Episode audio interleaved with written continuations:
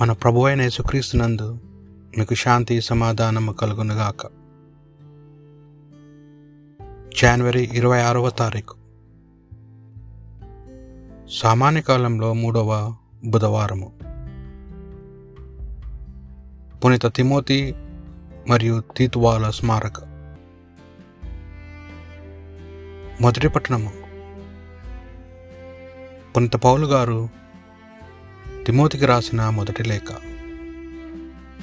రెండవ అధ్యాయము ఒకటి నుండి ఎనిమిది వచనముల వరకు. కనుక అన్నిటికంటే ముందు మానవులందరి కొరకు దేవునకు విన్నపములను ప్రార్థనలను మనవులను కృతజ్ఞతలను అర్పింపవలనని విన్నవించుచున్నాను. మనము సత్వర్తనతో సంపూర్ణమగు దైవభక్తితోనూ ఏటి ఒడుదురుక్కలు లేని ప్రశాంత జీవితంను గడుపుటకై రాజుల కొరకును తదితరి అధికారులందరి కొరకును అట్టి ప్రార్థనలు సలుపవలను. అది ఉత్తమమును మన రక్షకుడును దేవునికి ఆమోదకమును అయినది. మానవులందరూ రక్షింపబడవలననియే సత్యమును తెలుసుకొన వలయుననియు దేవుని అభిలాష. దేవుడు ఒక్కడే దేవుని మనుషులను ఒకచోట చేర్చు మధ్యవర్తియు ఒక్కడే. ఆయనే మనుషుడైన క్రీస్తు యేసు. మానవాళి రక్షణకై క్రాయధనముగా ఆయన తనను తాను అర్పించుకొనెను. మానవులందరూ రక్షింపబడవలన్నదే దేవుని కోరిక. తగిన సమయమున నిర్దిష్ట మాయను.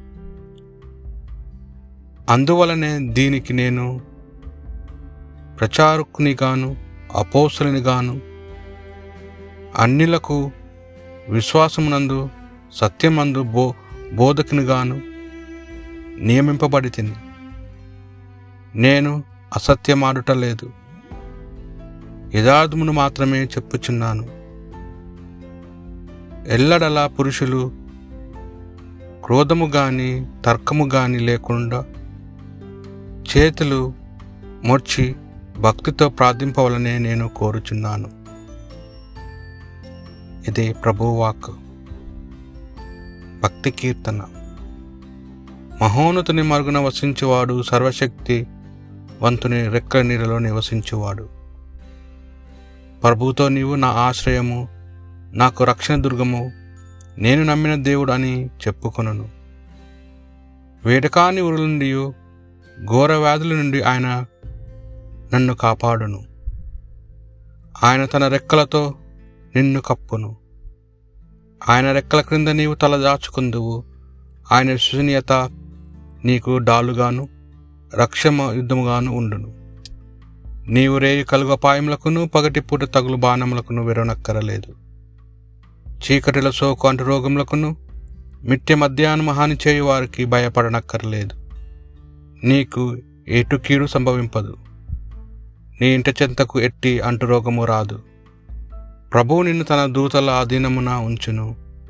నీవు ఎచ్చటికి వెళ్ళినను వారు నిన్ను కాపాడుచుందురు. పునీత యోహాను గారు రాసిన సువార్త పట్టణము. ఎనిమిదవ అధ్యాయము ముప్పై ఒకటి నుండి నలభై రెండు వచనం వరకు.